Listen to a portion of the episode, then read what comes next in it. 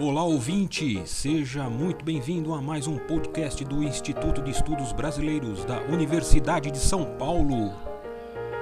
Instituto especializado e sede de acervos importantes de muitos artistas e intelectuais. Mário de Andrade ocupou o cargo de primeiro diretor do Departamento de Cultura da Municipalidade de São Paulo do mês de maio de 1935 ao mês de maio de 1938. Esta atuação termina em meio a seu último grande feito no departamento, qual seja, as comemorações do cinquentenário da abolição. Para falar sobre a importância dessas comemorações, primeiro vou apresentar o planejamento do evento feito por ele em nível municipal e federal. E em seguida, tratar um pouco sobre a Conferência Cinquentenário da Abolição, por ele datilografada no dia 7 de maio de 1938 e que aborda questões étnico-raciais no Brasil de forma inovadora. Sugiro ao ouvinte que considere ao longo desse podcast os planos que o diretor do departamento pôde e não pôde realizar, pois, mesmo aquilo que não foi realizado ficou registrado em seu arquivo e ocupa um espaço significativo no conjunto de documentos que testemunha a dimensão do pensamento desse intérprete do Brasil em relação à importância da contribuição de matriz africana para o país. Além disso, chama atenção para o fato de que os impedimentos governamentais das comemorações confirmam seculares e violentos silenciamentos da história e dos saberes afro-brasileiros. No arquivo Mário de Andrade, no Instituto de Estudos Brasileiros, o manuscrito cinquentenário da abolição guarda os planos traçados para o festejo na cidade de São Paulo e no Rio de Janeiro, então capital da República. Ambos os eventos propõem uma abrangente discussão sobre o negro no âmbito etnográfico, antropológico e histórico, além de apresentações artísticas como música, danças e artes plásticas. O primeiro documento, um datiloscrito de 11 folhos, mira São Paulo e determina a participação de diferentes setores da municipalidade. Vale a pena elencá-los.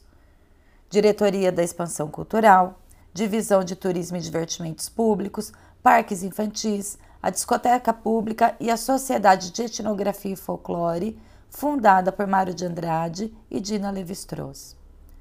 O plano municipal prevê conferências, concursos de peças para bandas sobre abolição e concerto ao ar livre. Implica ainda uma grande apresentação sinfônica de música negra dirigida por Souza Lima e exposição iconográfica afro-brasileira. Os parques infantis encenariam a dança dramática dos Congos. O encerramento das comemorações seria uma apoteótica apresentação cuidadosamente planejada pelo diretor da, da Congada de Atibaia pelas ruas do centro de São Paulo, culminando com a coração do Rei Negro na Praça da Sé. E, como afirma Mário de Andrade, a coroação seria feita, abre aspas, pelo prefeito, se ele tiver coragem, fecha aspas. No entanto, pelo que pude averiguar ao longo de minhas pesquisas, diante de todo esse planejamento, foi realizado apenas o ciclo de conferências no Palácio de, do Trocadeiro. Ainda assim, um audacioso encontro para a época, pois o diretor fez questão de reunir intelectuais negros e brancos em uma, abre aspas, sala de brancos, fecha aspas, contando com a presença de Arthur Ramos, Cassiano Ricardo, Justiniano Costa, Lino Guedes, Fernando Góes, entre outros. Para compreender a participação de Mário de Andrade nas comemorações da capital federal, precisamos voltar para janeiro do mesmo ano. Em carta do dia 23, o ministro da Educação e Saúde, Gustavo Capanema, consulta o diretor do Departamento de Cultura. Abre aspas. Os seus trabalhos aí muito me interessam. Também eu vou preparar uma comemoração do cinquentenário da abolição. Não acha interessante que nos articulemos para que todas as festas tenham uma certa unidade de sentido? Fecha aspas. Em 26 de fevereiro, Mário então é convidado a, abre aspas, fazer parte da comissão do programa de comemoração do cinquentenário da abolição e escrever uma conferência sobre o negro em um determinado aspecto de nossa cultura. Fecha aspas. Entusiasmado, ele redige para o Ministério da Saúde e Educação suas, abre aspas, sugestões para a comemoração do cinquentenário da abolição. Fecha aspas. O documento datilografado em seis folhos testemunha a expansão das comemorações em nível federal, o que poderíamos chamar hoje de uma celebração de 15 dias de consciência negra.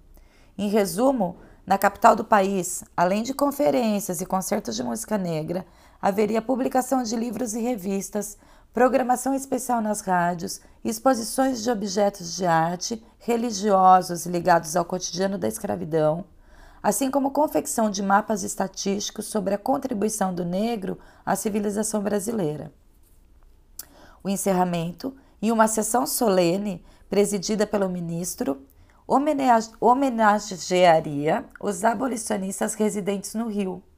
Nenhuma resposta do ministro em relação a essa proposta foi encontrada no arquivo de Mário de Andrade. Na verdade, as festividades na capital do país em nada cumprira, cumpriram o que sonhara Mário de Andrade, como se deduz do Decreto-Lei número 427, assinado pelo presidente Getúlio Vargas e o ministro Gustavo Capanema, no Diário Oficial de 13 de maio de 1938. Leio para vocês o decreto-lei. Abre aspas regula a comemoração do cinquentenário da Lei Áurea. O presidente da República, usando das atribuições que lhe confere o artigo 180 da Constituição, decreta. Artigo 1. Será comemorado no dia 13 de maio de 1938 o cinquentenário da Lei Áurea, que aboliu o regime da escravidão em todo o território do país. Artigo 2. Em sinal do reconhecimento da nação para com a princesa Isabel, augusta signatária da Lei Áurea, o governo federal, por intermédio dos Ministérios da Educação e Saúde, providenciará para que seus restos mortais, bem como os de Conde Deus, seu pleclaro consorte, sejam transferidos da Europa para o Brasil e ainda com a cooperação dos poderes municipais do Distrito Federal e dos particulares, para que seja, lhe seja erigido em praça pública, na capital do país, um monumento que recorde o glorioso feito a que se acha vinculado seu nome. Artigo 3. Em todas as escolas primárias, secundárias, normais e profissionais da República, em um dos dias da semana do cinquentenário da abolição, serão feitas preleções sobre as grandes figuras da história pátria, de cuja atuação e influência decorreu a abolição da escravatura, bem como, bem como sobre a significação política e moral desse magno acontecimento. Artigo 4. Revogam-se as disposições em contrário. Fecham aspas. Eu diria, portanto, que os planos de Mário de Andrade para celebrar, celebrar o cinquentenário da abolição não foram incompreendidos em sua época, mas sim revogados. No que diz respeito à conferência redigida por Mário de Andrade, voltamos para o dia 7 de maio de 1938, em São Paulo. O conteúdo do, do datiloscrito visa a leitura perante uma plateia no dia 10, ao lado de outro conferencista, Francisco Lucrécio, um dos fundadores da Frente Negra Brasileira.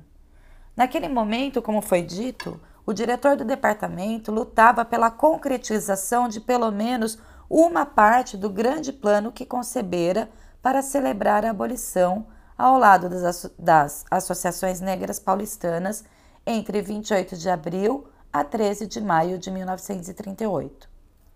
Não foram encontradas evidências de que Mário de Andrade tenha apresentado sua conferência.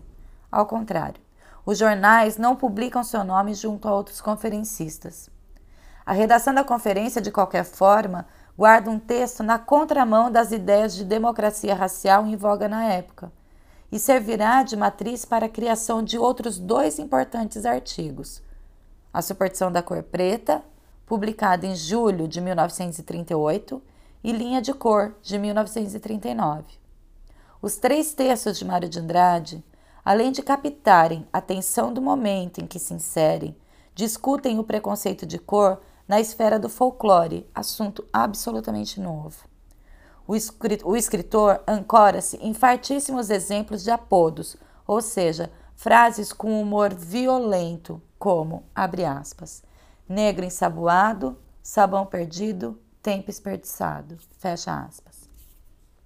Centenas de apodos como esse foram recolhidos em suas leituras, em, eh, em suas leituras e em campo, que permite ao, ao, ao etnógrafo analisar a questão social do preconceito de cor, apoiado no exame de superstições milenares ligadas à cor negra espelhando o medo da noite e ao exorcismo do mal por meio de bodes expiatórios. Então, a malícia extrema do domínio do branco teria sido ligar ao negro o mal e a degradação, temido por todos os homens, fazendo com que até ele mesmo assimilasse esse movimento de repulsa, isto é, endossasse os, os apodos. No ano seguinte, ao apurar sua análise, desde o título Linha de Cor, o autor considera. Mas se formos auscultar a pulsação mais íntima da nossa vida social e familiar, encontraremos entre nós uma linha de cor bastante nítida, embora o preconceito nunca atinja entre nós as vilanias sociais que pratica nas terras de influência inglesa. Mas, sem essa vilania, me parece indiscutível que o branco no Brasil concebe o negro como um ser inferior. Se o ouvinte estiver interessado em conhecer mais profundamente essa atuação de Mário de Andrade, recomendo a leitura de Aspectos de Folclore Brasileiro, publicado em 2019 pela editora Global sob minha organização. O livro, que traz na íntegra, na íntegra toda a documentação aqui apresentada, foi planejado por, por Mário de Andrade para integrar suas obras completas e faz parte das edições fidedignas do escritor, coordenadas com rigor pela professora Teleâncona Lopes.